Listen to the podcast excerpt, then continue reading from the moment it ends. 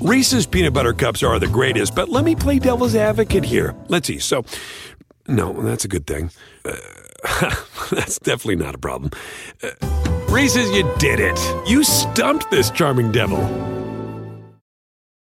At Bet365, we don't do ordinary. We believe that every sport should be epic. Every goal, every game, every point, every play. From the moments that are legendary to the ones that fly under the radar. Whether it's a game-winning goal in the final seconds of overtime or a shot on the goal in the first period. Whatever the sport, whatever the moment. It's never ordinary at Bet365. 21 plus only. Must be present in Virginia. If you or someone you know has a gambling problem and wants help, call 1-800-GAMBLER. Terms and conditions apply.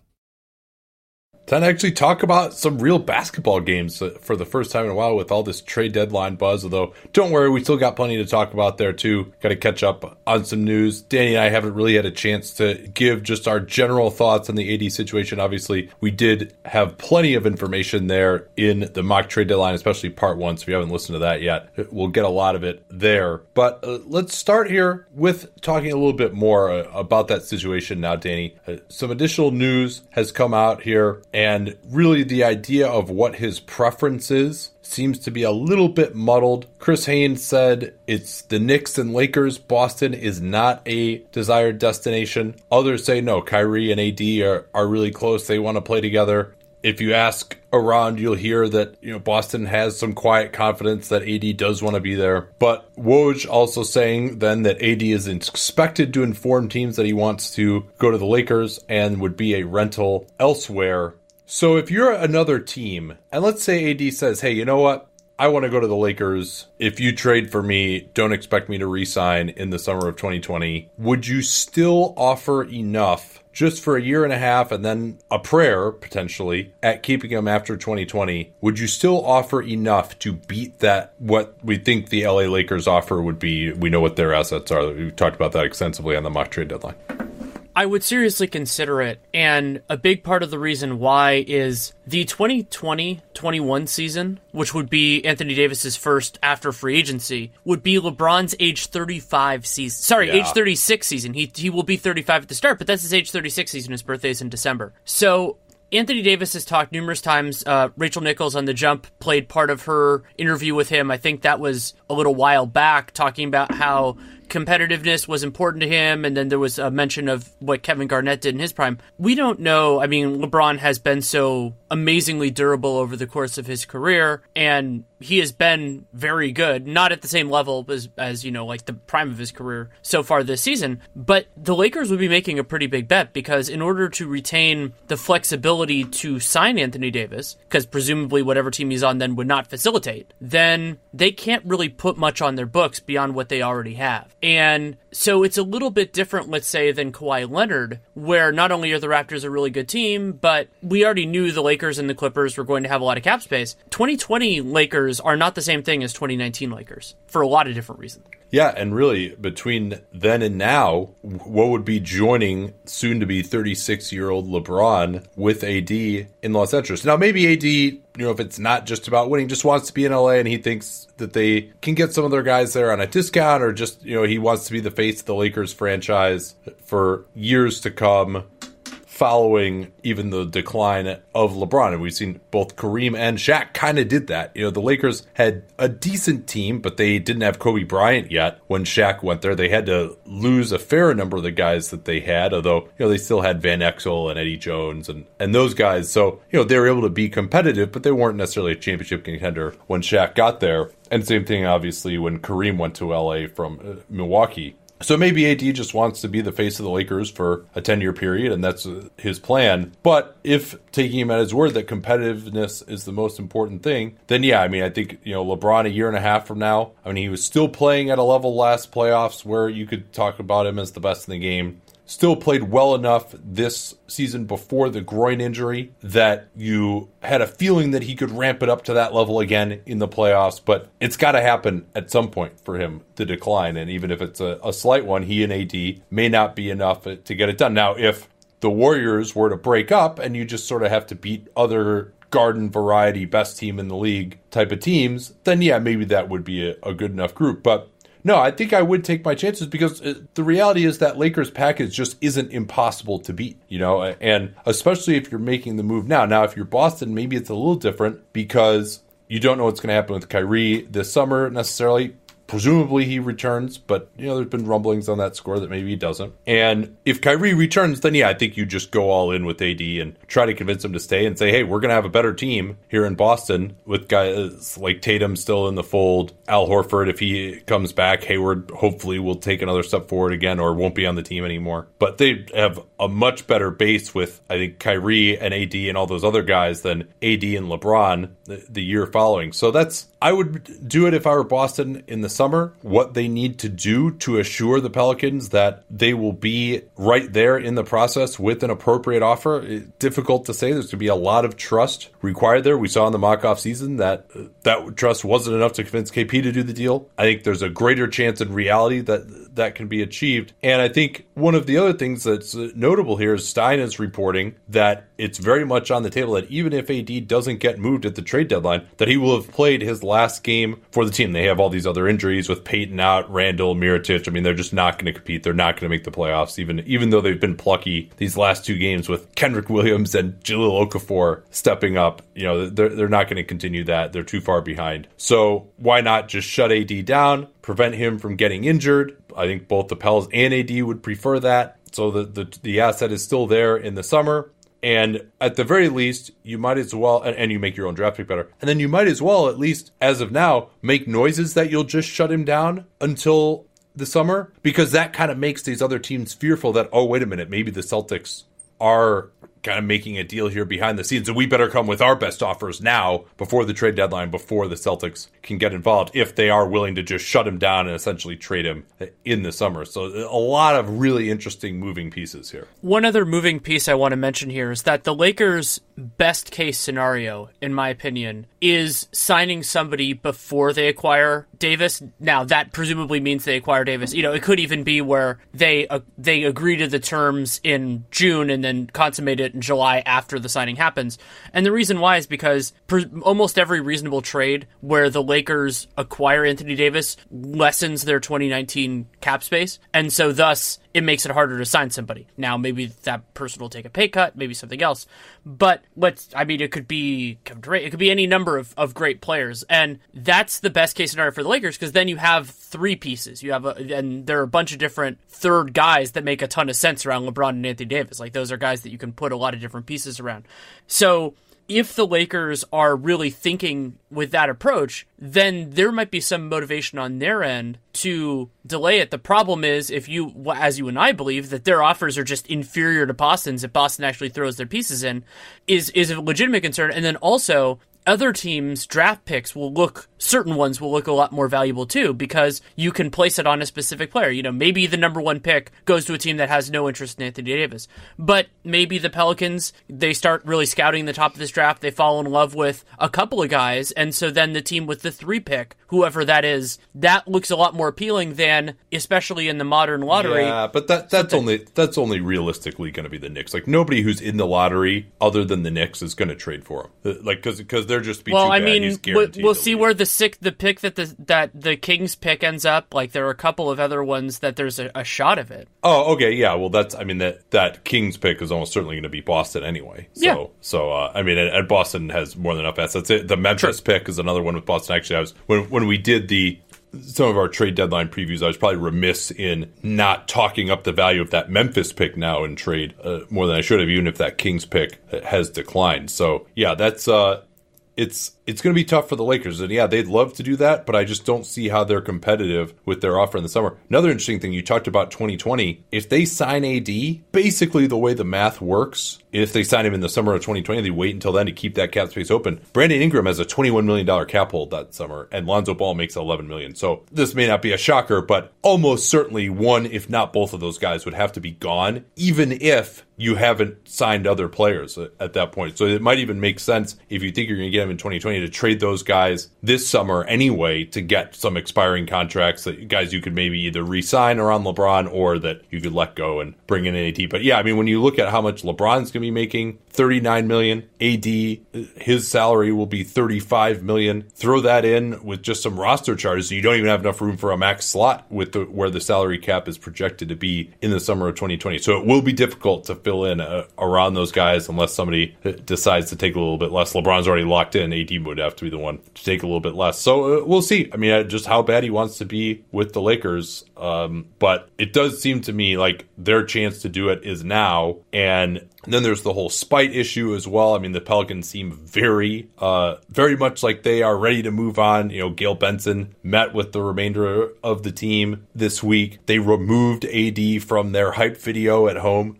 so it looks like they are really, you know, ready for this. And you know, maybe maybe that's a good sign. I, I like the way the Pels are handling this so far. Do you agree with that? I don't like taking him out of the video when he's still on the team. I, I think that's petty. And well, I mean, I, I don't give a shit about that, but like, I mean, I think it's more just acknowledging that, like, the idea that hey, you know, he may just never play for us again. That's the right decision. isn't that well, the that's, right decision? That it. Uh, it's it for them. Yeah, I think it is for the league in for, general. Getting yeah. normalizing the idea that you can healthy scratch a guy for two and a half months. That's a big problem. And well, I mean, you know what? Like he said, he he said he wants to, a trade. If he didn't want to trade, then he would he would get to play. You know yeah. I mean, that, that's like like and yeah, it's ridiculous. I mean, I tweeted about this. It's ridiculous for to be like, oh yeah, we can't rebuild in this market and then to be like, oh yeah, we're just going to shut a guy down who you, the fans might want to actually like come see play for uh, two and a half months. Uh, but maybe they feel like they are going to just rebuild. Maybe they are going to go with a more severe rebuilding plan. This is the way they've at least started with this makes me feel that way. They're going to presumably try and tank and, and get a better pick, which will be good. Oh, there's so there's we'll one, yeah. there's one other thing that the Pelicans probably have done. I can't directly attribute this to them that I've liked,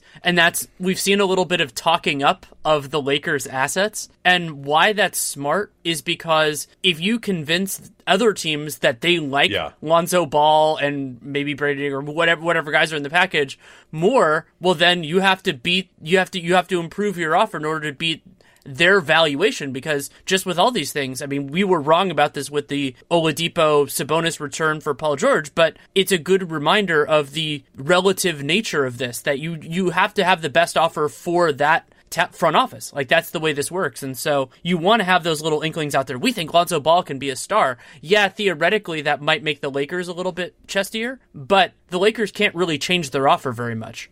Yeah, I mean, it could be throwing in the first. I, I, think really what it comes down to is, you know, is it going to be all four of their young guys or three, and then how many first round picks are going to be in the deal? That's that's where I think the inflection point is going to be. Um, and let's see if there if I got anything else in this AD thing. No, I, th- I think that's about it. Um, and let's do a quick read here for Burrow. It's raining right now, so there's nothing I'd rather do than post up on my Burrow couch, get one of the cats on my lap, relax, maybe fall asleep a little bit. We've got it in our sunroom right now. I've definitely been known to take an afternoon nap with the cats uh, while I get ready to watch the games that night. They've got free one week shipping, which is fantastic. So they'll show up in time for that get together that you're going to have next week. If you're embarrassed of your couch, or maybe your parents are coming to stay with you or something, you need a new couch, you can get it really quickly. The other awesome thing about it is maybe you have a small apartment, you might want to just start off with their love seat, and then later on, you can always expand it, get a third cushion for it, expand it out. And it's really easy to put together. It took me about five minutes or so, and then you can easily take it apart and add that third cushion if you want to. Also, as a USB charger for when you're really binge watching your phone starts to die, ah, you don't even have to get up now.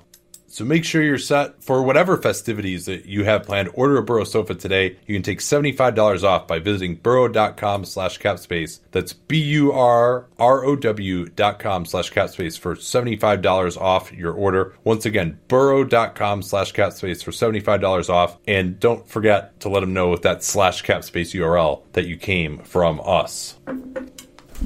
Right, we got a lot more news to get to here, but let's prattle on a bit uh, about some actual NBA basketball uh, for once. Which game did you want to talk about first here? We didn't have any real close games that were like our main games, but uh, some interesting takeaways nonetheless. Thankfully, that wasn't a lead into talking about the awful Memphis Minnesota game, which I can bring up a little bit later. But l- let's talk. I, we were both excited about Hawks Kings. It ended up not being as close, but I do think that it was an, an interesting exercise. And you and I, at various moments this season, have talked about the importance of Nemanja Bjelica and having a floor spacer at the four. The other guy that Sacramento picked up in a surprising fashion because things fell apart with another negotiation was Yogi Ferrell, and I think Yogi Ferrell's place on this in Sacramento's success is is maybe underappreciated and is important and I'm really excited kind of about this second unit. It's also helped because Bogdanovic should be starting and is coming off the bench, but I, I thought that their bench lineups looked really good in this game. Yeah, they did, and the Hawks uh, bench units uh, did not look good. I mean, they lost by a ton, and Trae Young was only negative five he actually had a pretty good game 23 points, 8 assists, did have five turnovers. That was a big problem. The Hawks' transition defense was miserable as they lost it 135 to 113. I appreciated the Kings broadcast, by the way, citing Inpredictable to talk about the average number of seconds per possession on these teams. The Hawks, I think, are the fastest paced team in the league, but they're actually number seven in offensive pace, and the Kings, I think, were number two. So they pointed that out. Kayte Christensen, uh, I, and I, sorry, I don't remember her uh, new last name since she just got married, but uh, she did a nice job of pointing pointing out those differences. You know, it's the first time I've seen those type of stats referenced uh, on a local broadcast. So good job there. Kings broadcast does a really nice job. Also, Harry Giles probably had his best game as a King, plus 27. Dave Joerger, as the Hawks actually made a little mini comeback right at the start of the third, took Willie Cauley Stein out, went to Giles, and he was 20 points, 10 to 12, plus 27. Uh, had some really nice passes. Not all of them resulted in assists. He only had one assist, but he, he was doing a good job diming guys up from the elbows. I thought his jump hook game looked really, really strong. The Hawks didn't have guys who were that strong guarding him. A lot of times he got matched up in the post against a mismatch. And uh, while he doesn't really ever get fouled, he still didn't shoot a free throw. He was able to turn into the lane and really like make that last step towards the basket instead of getting knocked backwards on his hook. Great extension on his right and left handed hooks. And, but he's getting it from a shorter range in this game than the kind of contested fading away a little bit. You know, he was shooting him from six feet instead of 10 feet. And that's actually huge uh, on that hook shot. So he looked really good. I thought he ran the floor very well. The Kings bigs really ran the floor hard. Uh, Marvin Bagley also had a good one. Had some nice plays where he was facing up out of the mid post. Actually, had a, a good drive to his right. He hit a couple of jumpers facing up, and then he was able to use that quick first step. When we talked about him in the draft process, we thought if he can hit that mid range jumper, then that sets up his drive game, and, and that looked pretty good in this one. He also popped off the floor for five offensive rebounds as the Kings completely destroyed the Hawks in the offensive glass. 36% offensive rebounds. And the Hawks, who generally do really well on the offensive glass, only had 19%. So they got killed on the boards in this game, got killed in the turnover department as they always do. And that was a, a big problem. They didn't really get outshot too badly in this one overall. And a lot of the Hawks turnovers in this game were real, you know, kind of young young guy turnovers. Oh just like there was the one when John Collins walked on the court before he inbounded the ball. I think that might have been the. I think they did that at the end of the Clippers game too. I want. I believe they like did. Yeah, yeah. They, it's the second time in two games they've like stepped over the end line when trying to inbound the ball after a made basket. Although, in fairness, part of the reason that happens is because they're trying to get it in really quickly. Like they've been told to do that. Um, but still, uh, you know, you might want to not just turn the ball over before you've even thrown the inbounds pass. That, that's never a good thing. And there was one, I think it was Bembry to Len, and the ball was just a mile away. And like, like those those sorts, you're, there are turnovers that you can't avoid, and then there are turnovers you can. The Hawks were actually fortunate that fewer of their 21 turnovers were live ball. Only there were only six or sorry seven steals for Sacramento, but they still produced you know the overall produced 19 points off of turnovers, which is plenty. And Sacramento, not only do they do well in transition, their transition effectiveness is is much better than like most teams than their half court effectiveness, but there were also a series of broken plays that I'm not sure how like cleaning the glass and all that count those where like Giles had a couple of nice reads and, and finishes and also the energy of their bigs really helped out. Like there was that one when Buddy Hield was driving, he might have gotten fouled, but he the layup missed and it was uncalled and then Cauley Stein just followed the play. He was the only big that made it back and he got the got the easy tip dunk and those sorts of energy plays would have been a bigger part of the story here if the game had been close in the first place, but they just outplayed the Hawks overall. Yeah, I mean the Hawks have been playing very well. They had that win at Atlanta, a relatively comfortable win until the very end. Uh, you know, they're ten and ten in their last twenty coming in, but they they got run in this one. And while Trae Young, I thought you know did some good things offensively, defensively, I mean he really struggled. They put him on Hield. Hield came off of screens and was killing him in the third. Then they put him on Fox. Fox went right through him for a layup. He has shown really bad ability to get over a screen, either on or off ball. You know, he just he'll like try to dodge and then somehow decide to just pick the middle of where he's trying to dodge around and just run straight into the guy. Like it, it doesn't look very good there at, uh, at all. Uh, and yeah, I think that's about all I've got. Uh, oh, on this I have one, something. Unless you had more, yeah. Yeah, a, cu- a couple of small things. The most important being Kent Bazemore's return. That is significant, not only because he can help the Hawks rotation, even though at least as of right now he's not starting. They had Huerter start at the at the two. Bazemore was on a minutes limit, but because we're now one week ahead of the trade deadline, Bazemore is a potential trade target. So getting him on the floor is useful because if a team is acquiring him, it's for his ability as a basketball player. Yeah, and he looked fine. I, yeah. I thought uh, two of four uh, from three had a, a, drive to the basket where he got fouled, uh, moved his feet okay uh, on defense, uh, and a couple times they tried him in isolation. Um, let's talk a little bit about this Memphis Minnesota game. I only picked it up uh, in the last maybe five minutes plus the overtime. Did, did you see more of it during the meat of this game? I did. I ended up, well, it wasn't very hard to because Karl-Anthony Towns only played 12 minutes in the first three quarters of this game due to foul trouble. I watched almost exclusively the time that he didn't play, and Minnesota's offense, it was, it was just a rough, ragged game. And some games like that, it's because the defenses are doing really well. I did not particularly think it was that. In here, it was just both teams' offenses were rough. Justin Holiday started, but was 0 for 10 from the field. Wiggins was Oof. 4 for 19 on a, on a lot of rough shots and Bayless started, and you know he had actually had a pretty good night as a distributor. Missed a couple of shots, but it they weren't creating that many good looks, especially with Karl-Anthony Towns not on the floor. And it was just it was just a lot of ugly, ugly basketball. And then things started to clean up in the early part of the third when Towns played, and then looked like things were getting closer in the fourth. But then it just completely devolved into absolute trash late in the fourth quarter as well part of the reason for that, it, was a very slow pace, only 89 possessions through regulation. I mean, your average game is pretty close to 100 these days. But the other reason for that is that Marc Gasol is just a fabulous post defender, and any young big should watch the way he defends because you know you're not allowed to put two hands in the back of the the guy in the post. Well, Gasol usually when you get caught for that is you just start leaning on the guy before he even makes his move. And what Gasol does is as the guy Towns, who usually can back down on just about anybody, as the guy tries to lower his shoulder and create space and get into position, that's when Gasol actually puts that second arm up and almost delivers like a blow with his forearm right as the guy smashes into him. And you know it helps to be you know seven one and like two eighty, but uh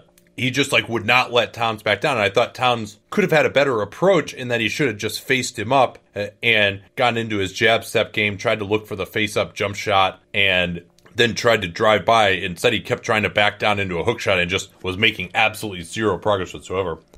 He finished 7 out of 17 for only 16 points and only two free throw attempts. He did miss all six of his three point attempts, which I wouldn't say Gasol had that much to do with. Um, and, and we'll get to the very end here. But uh, another thought that I had is just, I mean, Andrew Wiggins was four of 19 for 12 points. I mean, they're running everything through Jerryd Bayless. All three of their point guards are out with ankle sprains. And what does it say about Andrew Wiggins making $27 million this year that even with all of your point guards out, you're still not putting the ball in his hands either ISO or post up or run pick and roll as your primary perimeter creator. Instead, you're going to Jerryd Bayless. And not only that, going to Jerryd Bayless is the correct decision. he had 19 and 12 and was plus 17 in this game. They signed Isaiah Canaan to a 10 day contract, and he was promptly negative 17, picking up right where he left off in plus minus in Phoenix. So it was, uh, other interesting thing was that, uh, Anthony Tolliver actually was closing this game at the three. They had Wiggins at the two, Gibson at, at four, and Towns at five. So, I mean, needed win for the Wolves the Grizz have some guys out. Kyle Anderson has made his return. He, has been back for a couple of games. I think he's helped them just to shore up their defense a, a little bit. Uh, but, you know, they played Gasol 43 minutes, Conley 42 minutes. He was fantastic and still ended up losing this one. Um, JaMychal Green was supposedly back from a sore knee, only played five minutes. So you'd presume that that started bothering him again. So they went to Ivan Rabb, who, who actually had probably the best game of his career. Uh, Bruno Caboclo is playing off the, the bench uh, for the Grizz as well. What did you see from him in his 32 minutes? Well, the most memorable stretch was at the I think it was the end of the it was in the second quarter. He blocked Andrew Wiggins twice in pretty quick succession, which was exciting. And he Caboclo is aggressive looking for his shot, which is still I don't know, it's still jarring for me because I never thought of him as a particularly good shooter, but he is very confident and I still don't obviously see it all the way with him, but he, every once in a while he has a sign like I could see I could see Bruno being a player who goes overseas with more playing time, just figures a few more things out, and then whether he chooses to come back or not could be an NBA caliber player in his mid to late 20s. I could see that happening with him. Yeah, I mean, for all the fact that he's playing, he is shooting 32% and 28% from three. He's averaging 23 minutes over his last four games. He did hit a huge wing three uh, in the last couple minutes uh, of regulation, but that was his one make, uh, one of five. I did think he did some nice things defensively. He had some pretty good closeouts. You mentioned those blocks. So he is, I mean, that's always what it was for him. I mean, the shooting number one, but number two, he wasn't really translating that 7 7 wingspan into doing a ton defensively. So can quickly talk about uh, the end of regulation. Wolves went no timeout after with it tied after a Conley floater just barely slipped off the rim, and they ended up with Jerryd Bayless just taking a, a contested shot. Didn't really run much of a play. Uh, they knew at least to run the time down. They got a quick offensive rebound out in the corner, and Bayless uh, almost to the same spot that Towns actually hit the game winner from off of his own offensive rebound uh, in overtime. But Bayless couldn't get a shot off really after uh, uh, off of that. Oh wait, they didn't really we... run a play. Yeah, go ahead. I want to talk about the two possessions that immediately preceded that. So the last two possessions, so to start the last minute, it was a, a two point Memphis lead. Min- Minnesota couldn't get anything going, and there was actually, I believe, a deflected pass. So Towns had to throw up a ball from half court that ended up, it almost got rim, and then that would have maybe been to another possession for Minnesota. He missed it, so it was a, a 24 second violation. Then Jaren Jackson Jr. is driving the lane, and uh, it's one of those calls that's probably, even if they modify the charge rule, will probably end up there because he was just barreling in to the lane. Well, no, but see, that was still a bullshit call though because Tolliver was still moving forward when the contact occurred. Well, I was thinking more of like the college rule where like even there are certain times where even if the defender is doing something, I just thought that he was, from what I recall, and I'm doing this from memory, that that Jackson was going a little bit was going a little bit recklessly down there. I, it's possible my memory. Yeah, I mean, but but like Tolliver, the way Tolliver was able to get in front of him so quickly was that he was able to still be moving when the contact occurred. Yeah, you can you can absolutely get in front of a guy real quickly if you don't have to actually stop before he hits you. And so he just you know moved in front of him, but was still moving. I mean, he wasn't even moving sideways; he was moving forward. I mean, and, and created the collision like that. Is, there's no way that he's no more Tolliver's no more entitled to that space moving forward than Jackson is when he's moving forward. To me, so it's a fair point. Um, and then right before yeah. that, then the last play before the Conley missed layup was a, a nice after a timeout by Saunders. They ran a, a, fake DHO, which is I think going to become an, an, even more trendy play over the next little while because yeah. it's so hard to counter. And Towns just rolled right to the rim for the only clean look of the entire final minute of regulation. Yeah, that that was a really good one. They called a timeout and, and got the two for one. Yeah, I mean teams are running that all the time now. I think it's gotten really the big one that I think popularized it was that Valanciunas dunk last year that like tied the game. I can't remember who that was against. Um, but yeah, then in the overtime, Andrew Wiggins, and it was interesting that Towns in his post game interview was like, "Yeah, Andrew just kind of waved us all off, and so you know we uh we have confidence in him." Uh, uh, he's four of nine, four of eighteen at that point. point, and but fortunately the rebound. I mean, this was just unlucky for the Grizzlies. I mean, Gasol had a good box out, and the shot was so far off by Wiggins that it somehow bounced on the fly like 15 feet into the right corner, and then Towns. I mean, that's just an impossible shot over his right shoulder, threw it up like that. It was a fantastic game winner for him. So that uh, I mean, a loss there could have been really damaging to the Wolves' very faint playoff odds, and you know they're sticking around. Uh, hopefully, they can get a little healthier at point guard here. Get Covington back. I mean, they've they've managed to not get completely killed during this stretch. I thought it would actually. I mean, if you'd told me how many injuries they would have in January, I would have told you they'd have a much worse record. I'm not sure exactly what their record is. Maybe I should check that. But uh, but I mean, you know, they've been uh, keeping their head above water. They haven't had like a bunch of bad losses or anything. Well, Minnesota's odds might get a little bit of a boost if it looks like New Orleans is going to shift down a little bit because that just narrows the number of teams that are really competing for those final two slots in the Western Conference. Okay, I want to talk about Knicks and Dallas and also get to some news uh, as well. Maybe we'll save Knicks Dallas for the end and do the news. But first, this from Homesick Candles, which are going to actually give you a good Valentine's Day gift. It's different than the usual stuff. If you've been together for a while, what's the most powerful thing that you have together as a couple is your memories. And Homesick Candles' unique scents reflect all U.S. states and dozens of cities around the world. So if there's a place that, that's really special to you guys, maybe where you met or where you went on a really romantic vacation, Homesick candles are a thoughtful way to tell the story of your relationship's journey. Each candle is made from a natural soy wax blend and comes in a beautiful gift box.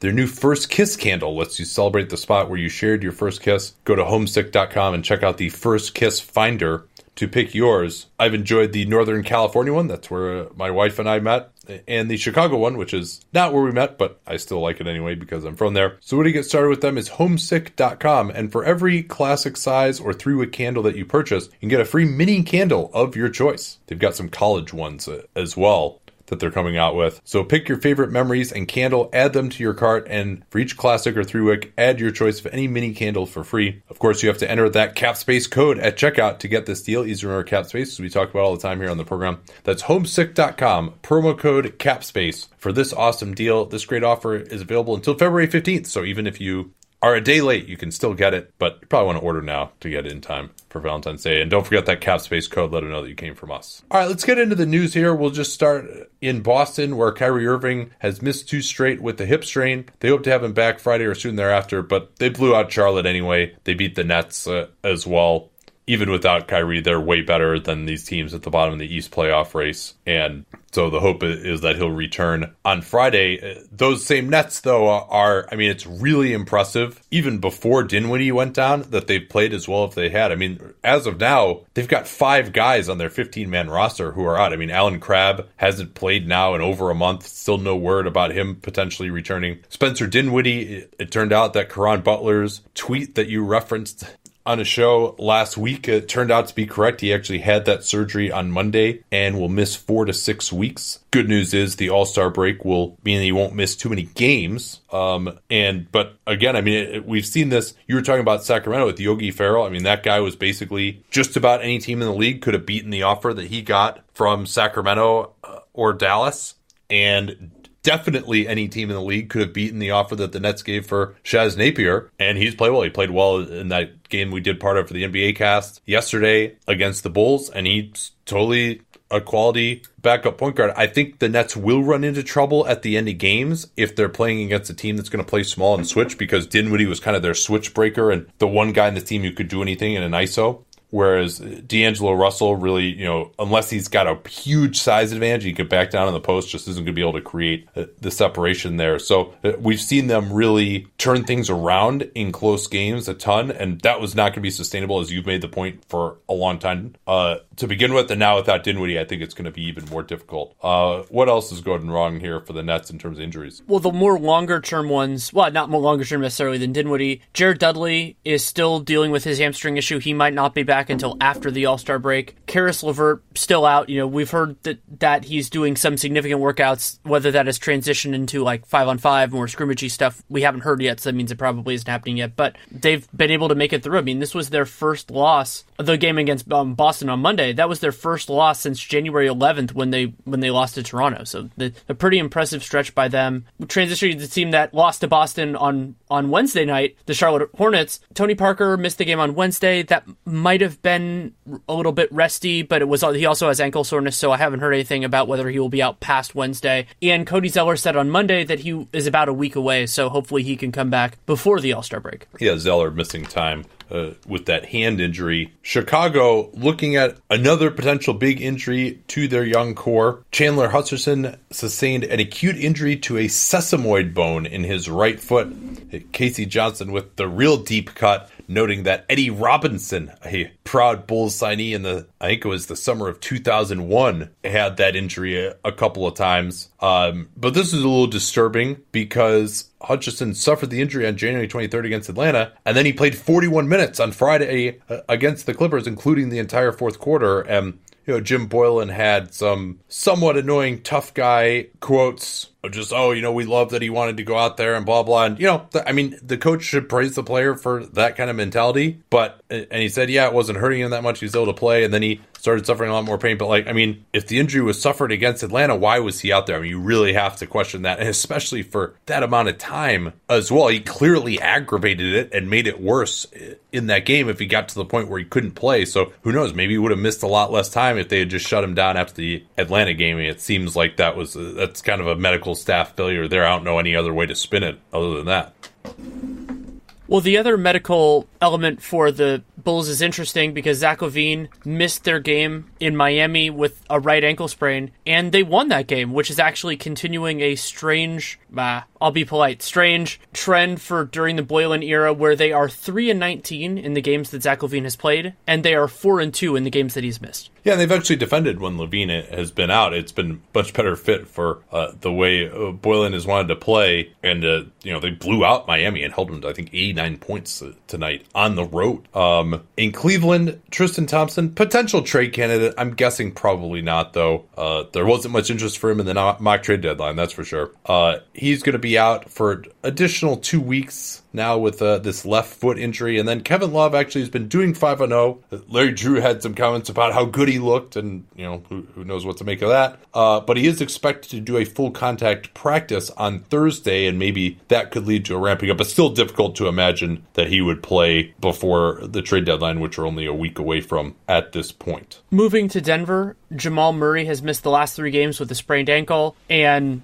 he might miss some extended time. The Nuggets are a game away from starting a road trip that runs almost all the way to the All Star break, so we'll see if he can come back at some point during that, mostly against Eastern Conference teams, though they do start it against Minnesota. We also don't really know what's going on with Isaiah Thomas, but fortunately, Jarred Vanderbilt made his debut. He He's played, I believe, at least a small bit in their last couple games, and he is now assigned to the G League, but for those who remember, Denver is one of the few teams without a G League affiliate at the moment. So it's a little bit harder for them to maintain, you know, proximity with him. Yeah, I didn't see it, but Morris said he looked really good in the three minutes and 50 seconds that he played at the end of, uh, I think it was that Phoenix game over the weekend. In Detroit, Ish Smith has now missed a fifth straight. He clearly re injured that adductor somewhat severely. That's a, a, big problem. And in Milwaukee, we'll talk about this first. I know we're getting a little out of order. Thon Maker has made a trade request. He is not really in the Bucks rotation. He's been superseded by DJ Wilson and uh, hasn't really been playing much at backup center. They've been going more with Giannis at, backup center. You know, whether you want to say Giannis or Wilson is the backup center. At this point, that's where Thon had been getting his minutes uh, with John Henson out. I actually think Thon's played relatively well when he's gotten a chance this year. Uh, so I, I totally understand this trade request. I still think there could be something there. Potentially, he's flashed to be sure, as we've talked about so many times. So uh, with him extension eligible this offseason, the Bucks almost certainly wouldn't make him any kind of an offer. The idea to get somewhere where he can play and show off his uh, effort level and shooting as you know, I think he's probably too thin and too poor of a finisher really to ever be a starter especially because most teams just play bigger guys as a starter. But you know, I think he's still a guy who should be in an NBA rotation and can contribute. So, I mean, I, I think it makes more sense for him. Can you think of any logical trade destinations there? I mean, and also, you know, what's the right price for him? A second rounder at this point, at best, or is it even that that much? Maybe a crappy second rounder. My first thought was some team where he can look good in the first round of the Eastern Conference playoffs, just because we, we have that history.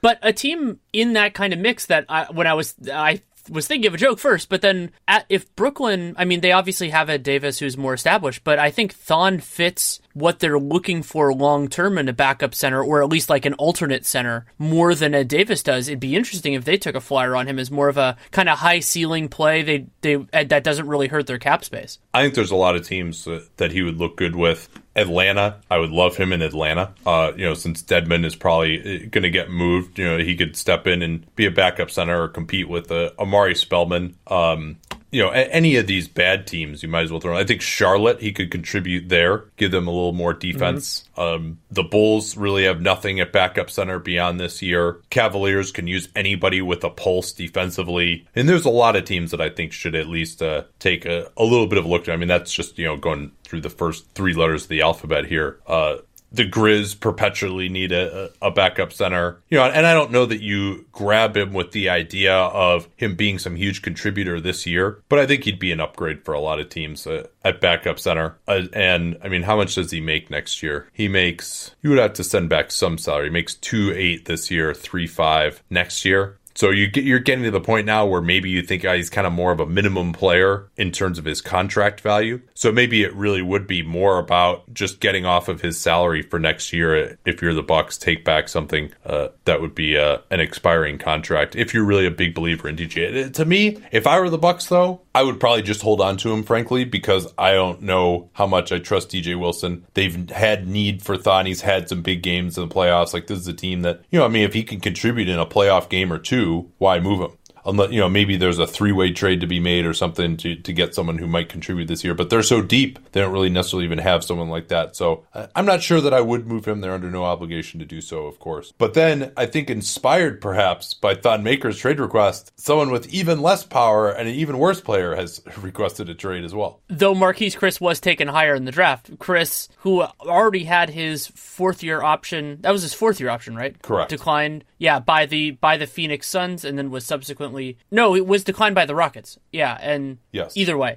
they are they're not playing him because it would have not, been declined by the Suns. yeah, yeah, either it was an inevitability, and he de- he demanded a trade. I mean, I guess he wants to go to a really bad team that could just be like, screw it, we'll play him. And I'm sure Houston would love to find a team that would take on Marquese Chriss, where Houston doesn't have to add money to their luxury tax bill. But that might be hard to do. So hey, if you want to play somewhere else, you can tell them. And it's very possible if they can't find a trade partner that they'll they and they damn well better cut him at that point because they can use that roster spot so much better than Marquese Chriss. Yeah, that's true. And maybe if he wants his freedom that badly, he'll do a buyout. But I, th- I think ultimately, if I were him, I wouldn't agree to a buy. I mean, if he has a deal in place for the rest of the season, then yeah, maybe you just buy out for whatever you're going to get for the rest of the season. But um, yeah, I mean, maybe there's a player in there somewhere. Supposedly, you know, he was injured at the start of the year. He supposedly came in out of shape, has never contributed. I mean, they've been so desperate for backup center play, and he hasn't even been able to get on the court. I mean, that tells you a lot.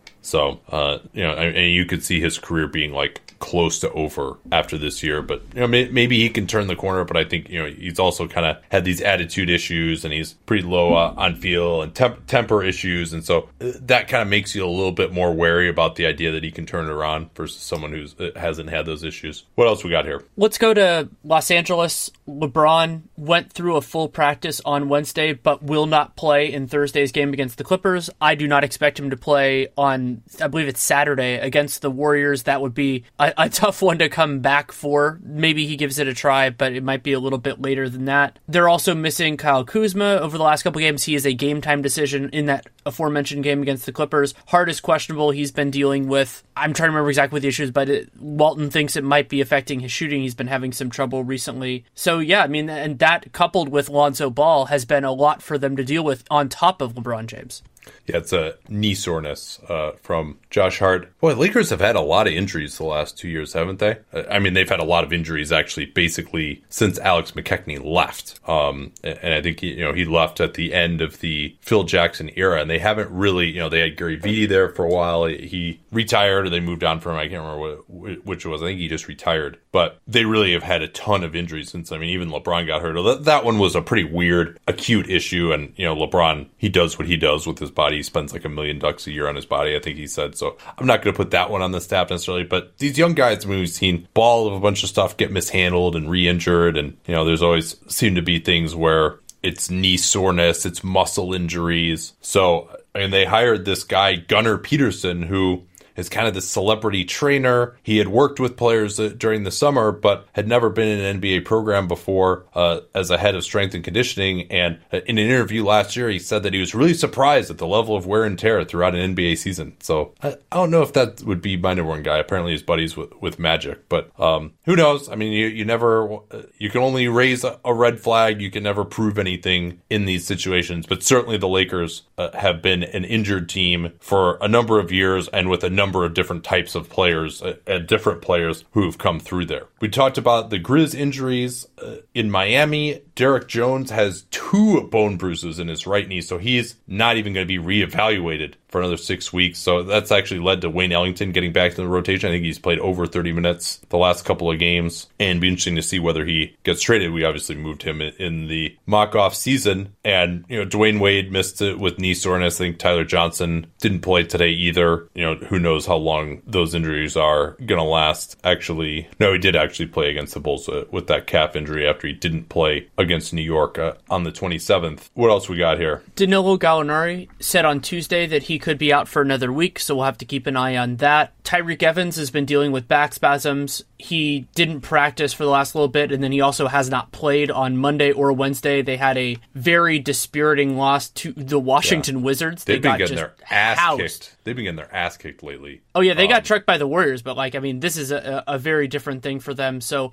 of course, playing without not only Oladipo but Tyreke, who is not as good, but you know can kind of fill fill a similar role, has been a challenge for them. And I mean, it's still even if the Pacers are worse than expected, I would st- you know they're still the heavy favorites to get the five seed and not fall past that. But if they're getting trucked by teams like Washington, maybe we'll at some point need to start reconsidering that. Yeah, and maybe when Evans comes back, they just don't have enough playmaking. But I mean, it's really been the defense that's fallen apart uh, these last couple of games, and Oladipo is an important part of that. But the defense held up when Oladipo was out uh, the first time. I mean, maybe just mentally knowing that he's gone for the season, as opposed to hey, let's hold down the fort until our star gets back, is a little bit different uh, of a situation. Other Milwaukee news: Donte DiVincenzo is in a walking boot. He hasn't played since January 1st now with the heel issue, but with Pat Connaughton, Sterling Brown having emerged, the trade for George Hill, uh, DiVincenzo unlikely uh, to be a factor even when healthy.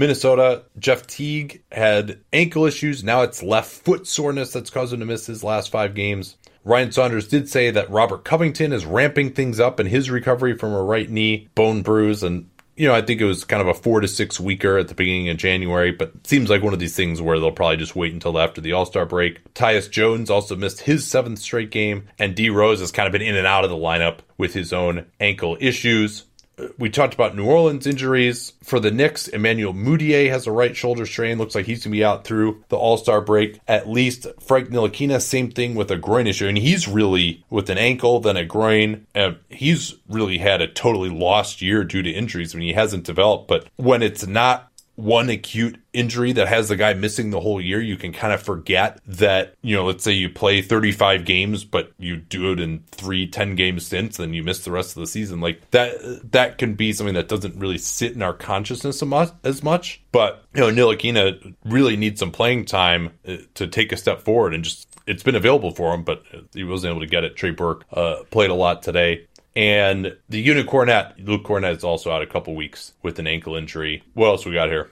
The Phoenix Suns are dealing with a trio of ankle injuries. DeAndre Ayton just missed his sixth straight game with a sprained ankle. Melton could be out until at least the All Star break, and TJ Warren is also missing time. And there was also, I believe, some reporting that the Suns are not looking to trade TJ Warren, which I mean he's he's played well this year, and the shocking surge in his three point shooting is something that we'll keep an eye on whenever he returns. But they have so much uncertainty overall that I was a little bit surprised to hear that, and maybe it'll change. But, you know, good to see him do so well this year. For Philly, Markelle Fultz has been back with the team, but still hasn't been cleared for basketball activity a little odd there. I mean, you'd think he he went to LA to rehab. So was that just to like start the rehab and now he's still rehabbing with the team? Are they clearing him? Is someone else clearing him? Why isn't he still in LA if he's not cleared for basketball activity yet?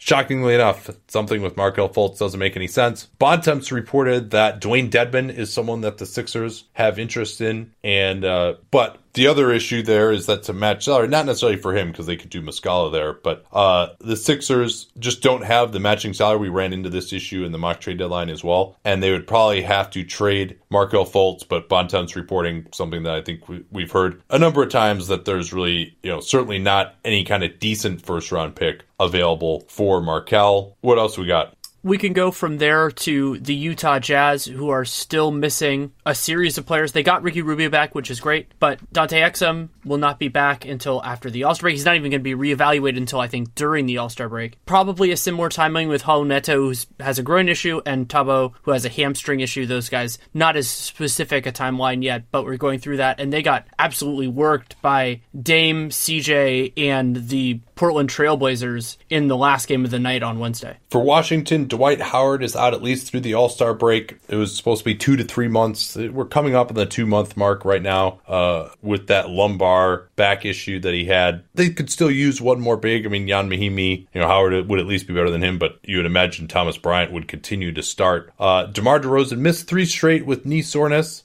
but he was supposed to return on Thursday uh, after that heroic Spurs win with Rudy Gay hitting a, the big jumper. Although Gregg Popovich said the Suns deserved to win that one, and he was probably right. I mean, the, the Spurs definitely kicked the ball all over the gym late in that one. And then in OKC, Billy Donovan was asked about this he, he said I can't provide really any kind of an update uh, on Andre Robertson. So it, this is kind of starting to feel with all the setbacks that he's had like it's just going to be like a season ender uh, for Andre. And I mean, given the amount of time that he's missed and the severity of his injuries, you would think if he's not back by early March, it's going to be kind of hard for him to get up to the level of just playing playoff basketball. And, you know, with the emergence of Terrence Ferguson lately, we'll see whether that keeps up, of course. Uh, maybe it's less of a concern than it would have been. But Ferguson did miss uh, the game against Orlando with a back injury. And so did Steven Adams, who, I mean, almost never misses a game. He had an ankle injury. He must have really been injured. Unclear whether those guys will return on Friday. And finally, one other thing we didn't talk about with the Lakers Lonzo uh, has put out there that he doesn't want to end up in New Orleans. He wants to get routed to New York or Chicago. Well, New York won't be taking on his salary, sorry, uh, unless they can get off of some. And, uh, you know, I mean, it'd be nice if the Bulls could get him. He's probably better than Kris Dunn, but I mean, I don't know that he has any power as a guy in the second year of his rookie contract. But I mean, certainly getting sent to New Orleans would be a disaster for LeVar Ball. But you know, Lonzo, there's just, even if he reaches his potential, it seems pretty clear to me that he's never going to be good enough to be like selling all these shoes or like, you know, his own brand or any, any of that stuff. So he probably should have taken the money from, uh, from those shoe companies that offered it to him when he was a rookie. That said, it is also unusual to see a player who is under contract get get it reported of where they want to go because that generally just doesn't matter. Like you know, like where where uh, uh, we don't get reporting on oh Brandon Ingram wants to go play somewhere else, but because there's still the cachet of the balls that still gets out there. Well, I mean, it wouldn't shock me if that leak actually came from his father. Oh, oh, I, I'm confident it did. And maybe there is a thought there that you don't want to have to deal with LeVar. I mean, LeVar has completely disappeared this year. I would assume that's just due to like LeBron's influence. I don't know how the, they managed to muzzle him, but there's certainly a concern that in New Orleans he's just going to go buck wild and cause a bunch of annoying headlines, et cetera, et cetera. Uh, let's talk a little Dallas and New York. This was a huge blowout. Dennis Smith 14 assists in this one. I thought he was really outstanding pushing the pace. That's something that I think he could get a lot better at. Uh, that he really needs to look like more like De'Aaron Fox, frankly, in terms of the way that he plays. Now, the guys that he plays with and Rick Carlisle are not necessarily going to really try to get out in transition. Uh, and Luka had a, a, struggle in this one. In the first half, he was only 3 of 12 but then had a, a nice third quarter, hit hit a couple of threes there, and had two really magical plays. One like quick flip three pointer at the end of the shot clock, and another just laser pass from almost mid court that went through like three guys to Dwight Powell for a layup uh, off the pick and roll. The Knicks pick and roll defense was atrocious in this game. They didn't send guys through the screen. They were trying to blitz pick and rolls. Uh, Luka was uh, too good of a passer uh, for that. All the time, they would just get it to DeAndre Jordan or Dwight Powell rolling down the lane, and there's just absolutely no. I mean, they're a lot of times it was like Kevin Knox at the four, Hezonja. So those guys on the back line of the defense are just, you know, wouldn't even get in front of the guy and make the rotation at all. Uh, Knox is atrocious defensively. Um, the Mavs were also able to get whatever they wanted with guys coming off screens for threes. They went 15 to 38, uh, especially off ball. Anytime they ran an off ball screen, they're able to just get either like Barnes or Wes Matthews wide open if they're being guarded by uh, Knox or Tim Hardaway. Um, and Dirk had uh, probably his best game of the season it, it, to the delight of the MSG crowd. that's something nice about the current Knicks is that if these guys are having their last game at Madison Square Garden, they're probably going to have a chance to score some points because the Knicks aren't going to stop them. So you know, it was nice to see Dirk. He got a not a full standing ovation, but got applause, and then he had he had 14 points in 12 minutes, and it was strange. We we saw some that I think it was Dirk Powell and Maxi Kleber. So Kleber was Yeah. playing the three, and I mean you can pull that off against certain opponents. This being among them, and like Mitchell Robinson.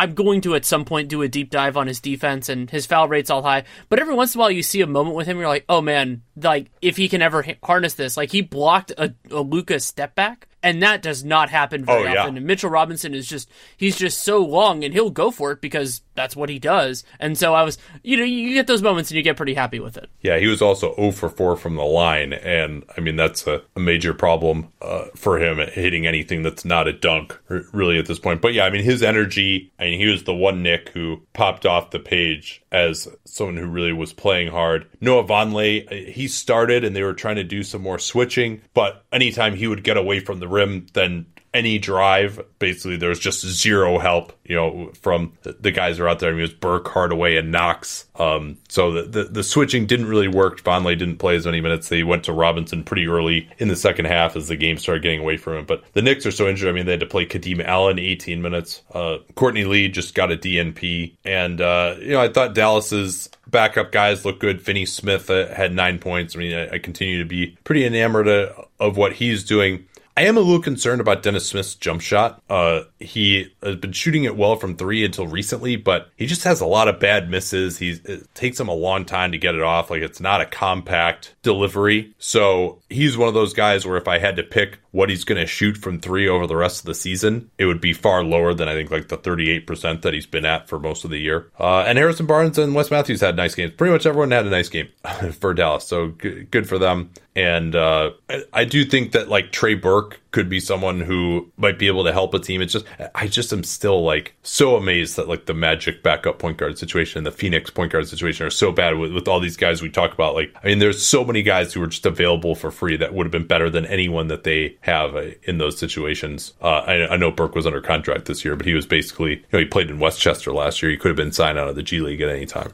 So anything else on this, or shall we depart? We can depart. I'll mention because I couldn't during the mock trade deadline that I recorded a fun podcast with Ben Golliver of the Washington Post on the AD news and a little bit on Marc and Mike Conley in, in Memphis and, and a few other things. So you can listen to that whenever you want. Yeah. And our does he does he think they're going to get moved? he is not super optimistic. He's kind of in Yeah. the in the same camp as us, where it's it's uh, that Memphis is probably going to ask for a lot and that they might not get it. And and also, of course, you can listen to our Patreon mailbag. We Oh, are- yeah. we do a, a subscriber only mailbag once a month that came out earlier in the day on Wednesday. Had some really fun topics in it, including like the difference between playoff coaching and regular season coaching, tanking this year how we evaluate trades, the origin of 15 and 60, and a lot of those other things. And so, yeah, we always have fun doing that because it also gives us the license to go really in depth if we find a couple of questions that speak to us, but we can, you know, go, we can go on them for as long as we want. Yeah, we put in some work this week. Actually, I, I tweeted out uh, what the uh, all the questions that we answered to. Uh, if you're curious, you need the boost because uh, if you subscribe at Patreon.com/slash Duncan Leroux, this is a great time to do it because we're going to be updating all of our salary sheets uh, and making those available to subscribers in real time or as close to it as we can get during the trade deadline. All right, we'll wrap up the week tomorrow. Talk to you all then. At Bet365, we don't do ordinary. We believe that every sport should be epic. Every basket, every game, every point, every play. From the moments that are legendary to the ones that fly under the radar. Whether it's a three pointer at the buzzer to tie the game or a player that goes two for two at the foul line. Whatever the sport, whatever the moment. It's never ordinary at Bet365. 21 plus only. Must be present in Virginia. If you or someone you know has a gambling problem and wants help, call 1 800 Gambler. Terms and conditions apply.